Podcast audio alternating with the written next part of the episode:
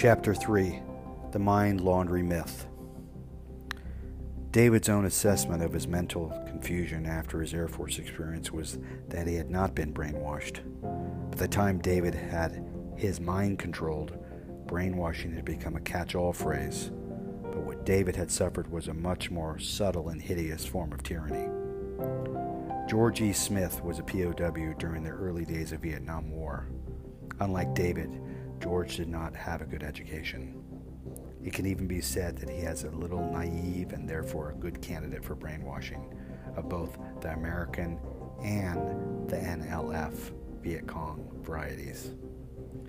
He was one of the first Green Berets captured in Vietnam in 1963. It was the practice of the U.S. Army in those days to indoctrinate its men with poorly constructed lies, which, it would hoped, motivated them to fight a war in which the U.S. had that dubious legal business and little moral argument. The credibility gap existed not only within the confines of the U.S. borders, but also in the far flung fields of battle, all the way in Southeast Asia. If brainwashing is making a person believe in lies, then our troops were already brainwashed by their own government.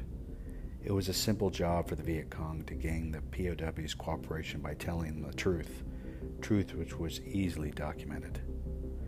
Smith described the attitude which was instilled in American soldiers by their military indoctrination. We were arrogant. The Army is a separate society, it has its own hierarchy, and I could rise to a stratum in the Army that I couldn't attain in the outside world. They'd driven arrogance into us in the airborne, which is a high level in the Army, but Special Forces was the highest level you could reach, the elite of the elite. Elitism was the philosophy they taught at Bragg. You are professors of warfare. You shouldn't fight unless attacked. It costs thousands of dollars to train one of you, and you're too valuable to send into battle. I believed it. I believed everything the Army said. I never questioned anything they told me until I got to Vietnam, and then things didn't quite fit anymore. Smith and three other men were captured in a midnight raid which followed a heavy mortar bombardment of their location. The Viet Cong took them deep into the jungles. When they reached the VC compound, they were forced to build their own prison out of bamboo. Then, after the primitive compound was completed and the POWs had settled in, the interrogations began. These were nothing like Smith had been led to expect. They were friendly chats with an interpreter Smith called the man with glasses. Every day, he would tell us his prisoners about their history of Vietnam and the U.S. rule in that country. It was right out of the movie, Smith said. The prisoner was confronted by his interrogators who were sitting on a higher level and making him look up at them. Look at you, man with glasses began. You are pitiful.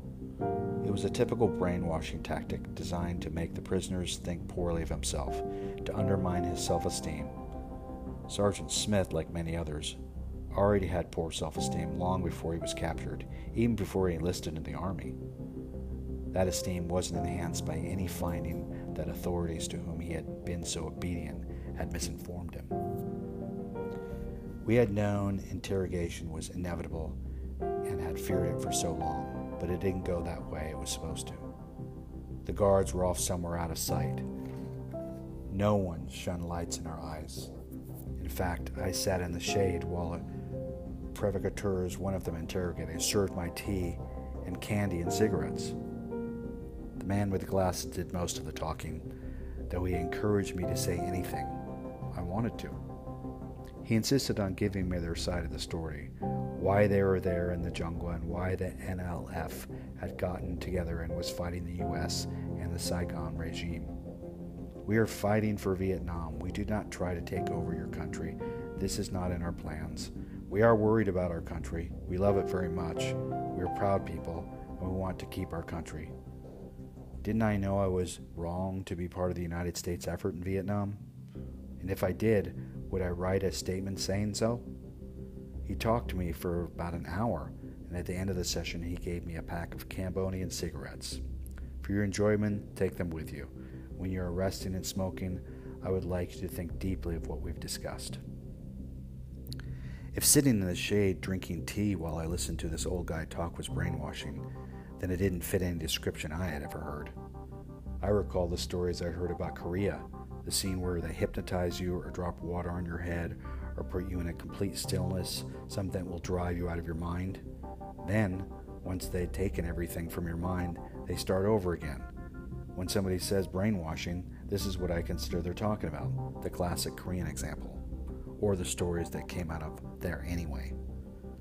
The word brainwashing summoned a terrifying image, but like so many other words, it became a corrupt in its usage. It was applied to describe situations in which propaganda or influence were used.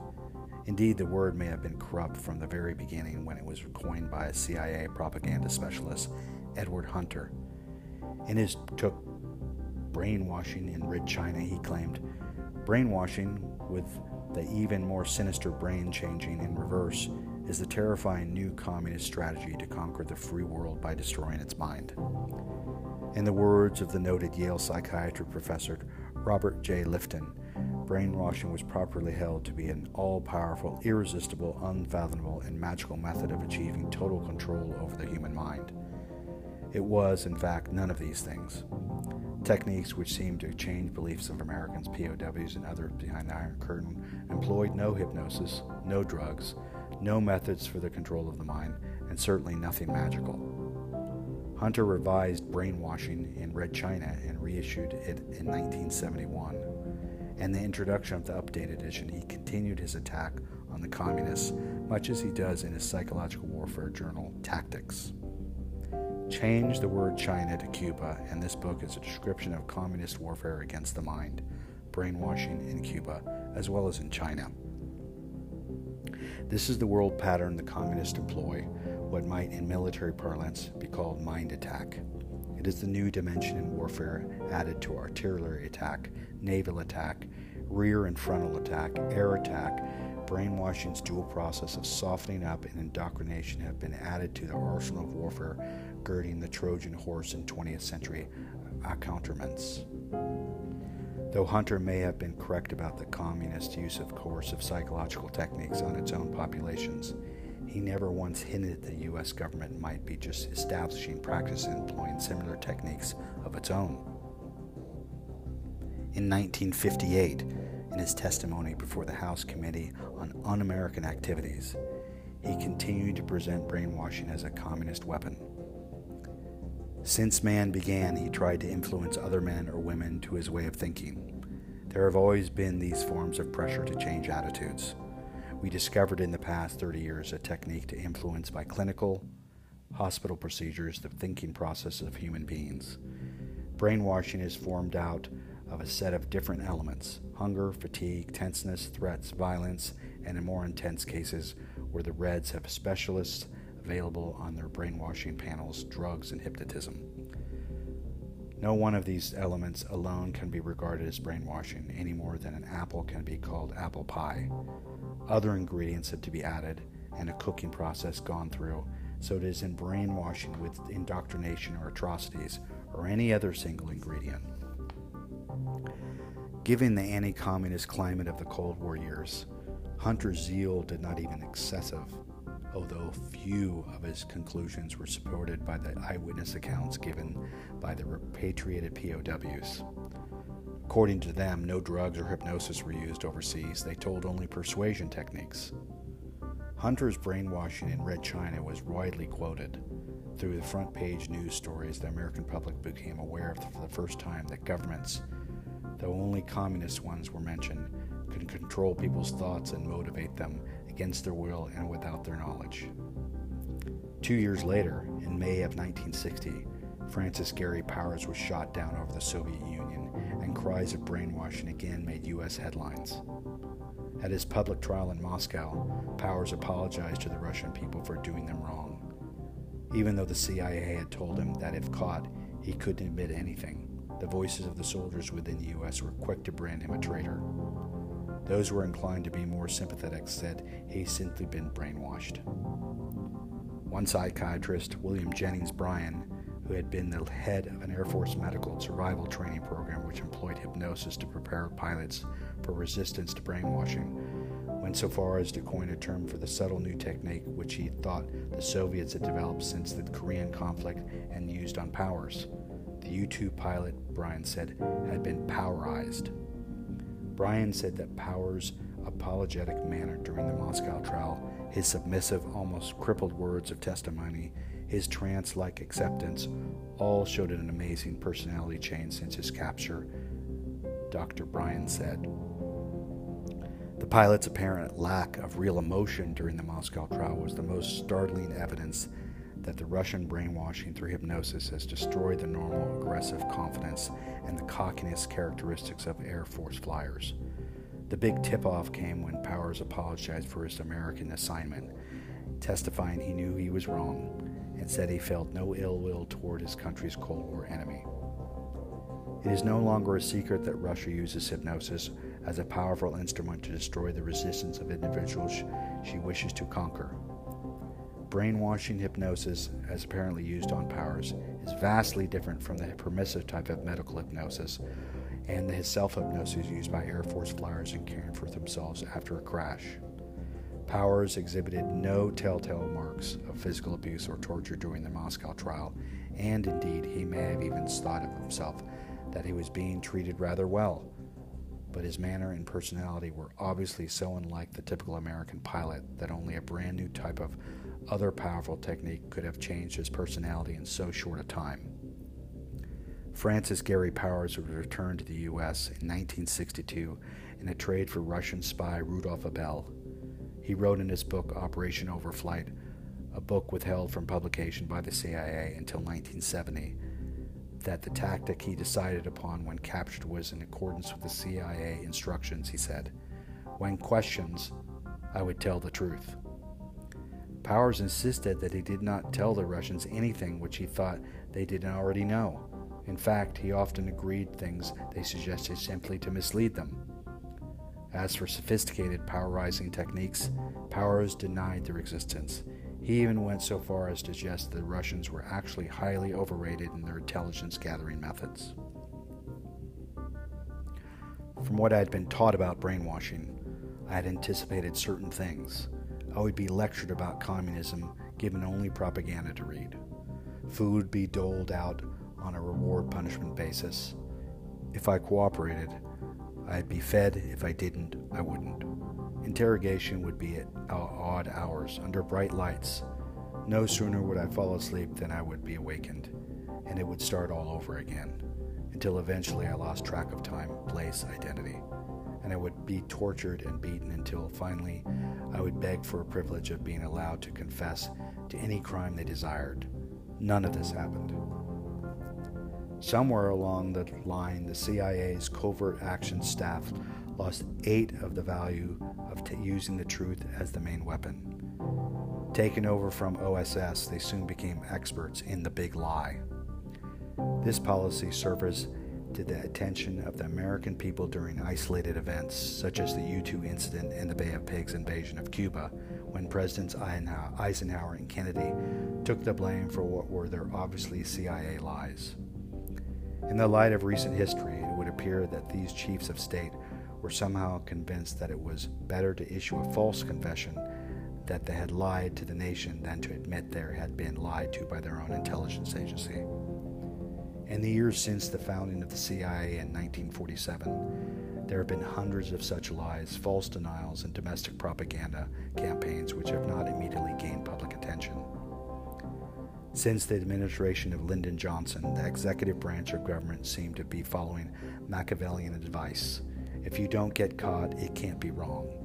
Executive privilege, the legacy of the National Security Act, the art of falsehood and lies have left our history strewn with the rubble of undisclosed cover ups and stonewalls. The administration of Nixon, Reagan, Bush, and Clinton have all lied, not because they were misled by the cryptocracy, but more importantly because they were a part of it. If they hadn't been, they probably would have been, been elected. Few seem to notice that George Bush was an intelligent agent before he appointed director of CIA.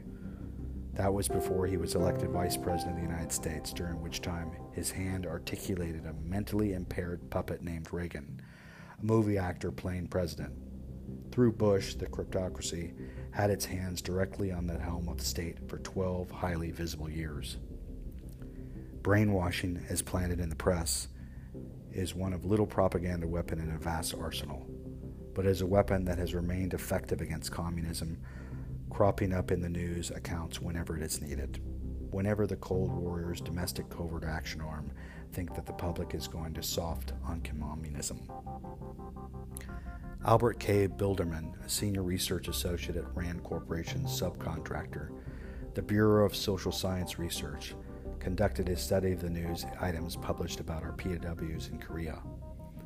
Biderman's analysis confirmed that this kind of propaganda was successfully dominant in the press during and after the Korean War. During the war, propaganda focused on prisoner atrocities. When the war had ended, the focus shifted to stories involving brainwashing of POWs. Beginning with exchanges of prisoners, he wrote, prisoner misconduct received gradually increased attention until several months after the war it became an overshadow to other themes. Throughout the Korean conflict, propaganda and counter propaganda campaigns on both sides grew in intensity until eventually POWs became the most critical issue of the war, the stumbling block and the drawn out truce talks that delayed the war's termination. In 1953, some 4,000 surviving American POWs became the subject of another type of propaganda propaganda by Americans about Americans directed at Americans. According to Biderman, the theme of this propaganda was that there had been wholesale collaboration by the American prisoners with their communist captors, and this was unprecedented behavior revealed alarming new weaknesses in our national character. This post truce propaganda was an outgrowth of propaganda activities during the war. Desperately trying to believe that U.S. propaganda was motivated by good intentions, Biderman suggested that the brainwashing theme was pushed at home because the Cold Warriors were apparently worried about the number of American prisoners would return espousing the communist view, Biderman said. The Defense and State Department and the Central Intelligence issued a stream of press statements during these days prior to the first prisoner exchanges in Korea to prepare the public for the shock of finding that many of the POWs had been brainwashed. The theme of these releases was that evidence of communist indoctrination or pro communist beliefs and attitudes and to accept contrasting regimented ideas. And the public let it be known that it would not vote for a brainwashed presidential candidate. Romney's popularity fell so dramatically in the polls that he eventually dropped out of the race for the presidency. The word brainwashing proved to be more charged with emotions than anyone had supposed. In one of the first mass market books published on the subject following the Army's release of the state of the Korean PRWs, Eugene Kinkead wrote, Unfortunately, the distinctions between brainwashing and indoctrination is far from clear to the average American. The Army defines indoctrination as an effort to change a man's viewpoint while he is still a thinking individual by regulating his thoughts and actions. This falls short of the effect produced upon some defendants seen in communist courts, defendants who had obviously been completely broken and had ceased to be thinking individuals. I am afraid that the general conception has been that communist techniques of manipulating human beings are so persuasive so completely irresistible that no prisoner can keep his integrity in the face of them, and by analogy, that no people, including ours, can stand against such an enemy. This is what distresses me so much about the popular and improper use of the word like brainwashing. Perhaps, but by 1967, when George Romney claimed they had been brainwashed, our own government was already far beyond what Kinkead referred to as brainwashing the United States government did not have to stoop to the low and exhausting process the Chinese and Russians used. In the age of electronic brain stimulation, neuropsychology, neurophysiopsychology, and advanced methods of behavior modification hypnosis, the government certainly didn't have to resort to methods of unsophisticated as brainwashing.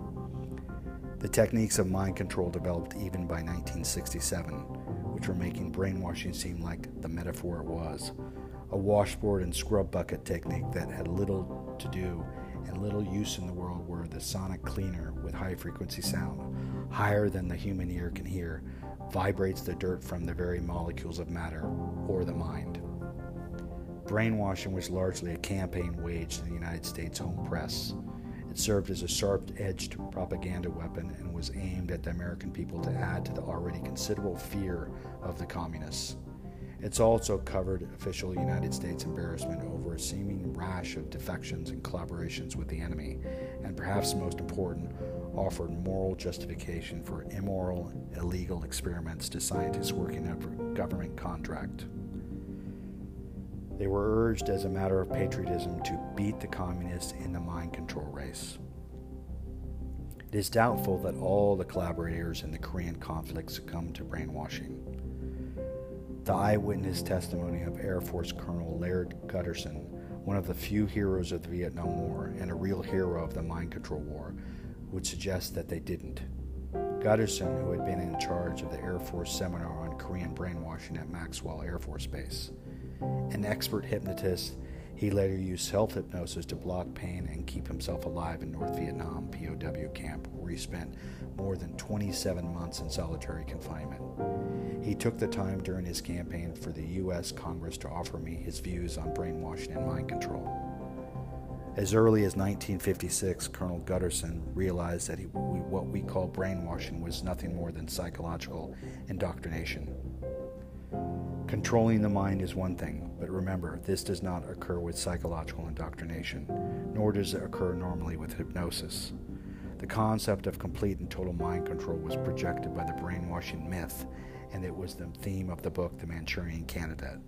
But mind control is not what happened to the Korean or Vietnamese POWs. What the Chinese, the Russian, the Vietnams did was mind influence, not mind control. Guttersen said that while he was generally believed that brainwashing was the result of drugs and hypnosis, to firsthand knowledge from the Korean conflict to Vietnam, there are no documented cases of drug or hypnosis induced mind control. Reading the examples of what the POWs stated in both Korea and Vietnam, and what I saw in Hanoi, there are only men saying, I couldn't have done those things unless I'd been drugged. There are no specific reports of me anyone saying they stuck a needle into me and I did so and so. They gave me something to eat and then I did so and so. They were men who said I acted in a very strange way, just like I was in a dream or something. I must have been drugged. There was a cover up for a snafu in some kind of the original Korean briefings on our combatants who, Guttersen said, were told to cooperate if captured. I remember a specific briefing, though later it was denied where a group of us were told that we would be well advised if we got shot down to whip out a bottle of vodka and a red flag and start waving it. We were advised to cooperate in any possible way with the enemy because anybody back home would know that we were cooperating under duress. We were told that if we cooperated with our captors, it would not give them an excursion to torture us. That was a specific briefing given to us Of course, now we know that a good number of our captive men followed that advice and did collaborate on the basis that, what the hell, nobody would be able, to collaborate with the enemy again. The brainwashing word became commonplace after the Soviet Union presented evidence before the United Nations that changed the United States with the use of germ warfare in Korea, a major violation of the Geneva Convention. The Soviet evidence contained the confessions of several captured United States pilots stated both in documents and on film that had been dropped germ bombs on North Korea. By the time these men were repatriated, their stories had changed. Marine Corps Colonel Frank Schwable was the first American to sign a germ warfare confession. His confession named names, cited missions, and described meetings and strategy conferences. Before a military court of inquiry, Schwable said, I was never convinced in my own mind that we were the first Marine Air Wing had used drug warfare. I knew we hadn't, but the rest of it was so real to me. The conferences, the planes, and how they would go about their missions. The words were mine, but the thoughts were theirs. That is the hardest thing I have to explain. How a man can sit down and write something he knows is false, and yet to sense it, to feel it, to make it seem real. A CIA memo dated April 8, 1953, addressed to the chief of CIA's plans and preparations, contained a report of an exchange that took place between the United Nations ambassador Henry Cabot Lodge, and an unidentified CIA agent. The CIA agent began to brief Lodge on the germ warfare confessions of Schwable and others when, according to the memo, Lodge interrupted, expressing profound distaste for the entire matter, adding that he'd hoped he would never hear it again. It had been a nasty and difficult issue, principally because of the difficulty of explaining away the film and the statements of the American flyers. The CIA memo continued with the agent reporting I said that we were fully shared this view that the issue was finished in the United Nations, but that it had been our experience that the bug comes from a very hardy strain and exhibited appalling vitality. For this reason, I said that I thought it would be a mistake to be too complacent about the matter. To the last statement, Senator Lodge replied with a question as to just what explanations we could give of the statements of the American flyers. How do we account for this and what could be done about it? I said that our best guess was that the statements that had been in one way or another he Soviet or now Chinese techniques of brainwashing. Senator Lodge said that he thought the public was very inadequately informed about brainwashing and that in the absence of a much larger quality of public information that now forced out the captive airmen and that one of the techniques we thought had possibly been used was twists on the subject. The impact of the flyer's statements is terrific. I replied by stating that we had shared his view and pointed out the Department of Defense is expected to issue a lengthy statement. Shortly thereafter, the word brainwashing on the front page of every paper in America. We had not used germ warfare. CIA propaganda claimed the communists had used brainwashing. Author's note The term mind control has come to replace the term brainwashing since this book was first published. It would appear that the majority of those who still use the word brainwashing to describe the effects of indoctrination, pain, drug hypnosis programming, or any kind of interference in the subconscious of one person by another would be those who are of a reactionary lifestyle and mindset. I've noticed most recently that those who call themselves deprogrammers are often those who claim that those upon whom they work their techniques have been thoroughly brainwashed usually by so called cult that is supposedly not following the teachings of Christ. I would caution the reader to beware of those who betray themselves by their language and urge them to look elsewhere for professionals who might help friends or relatives who are the survivors of one or another government mind control program. Illustration Marine Colonel Frank Schwable, the first American to confess the U.S. was using germ warfare in Korea.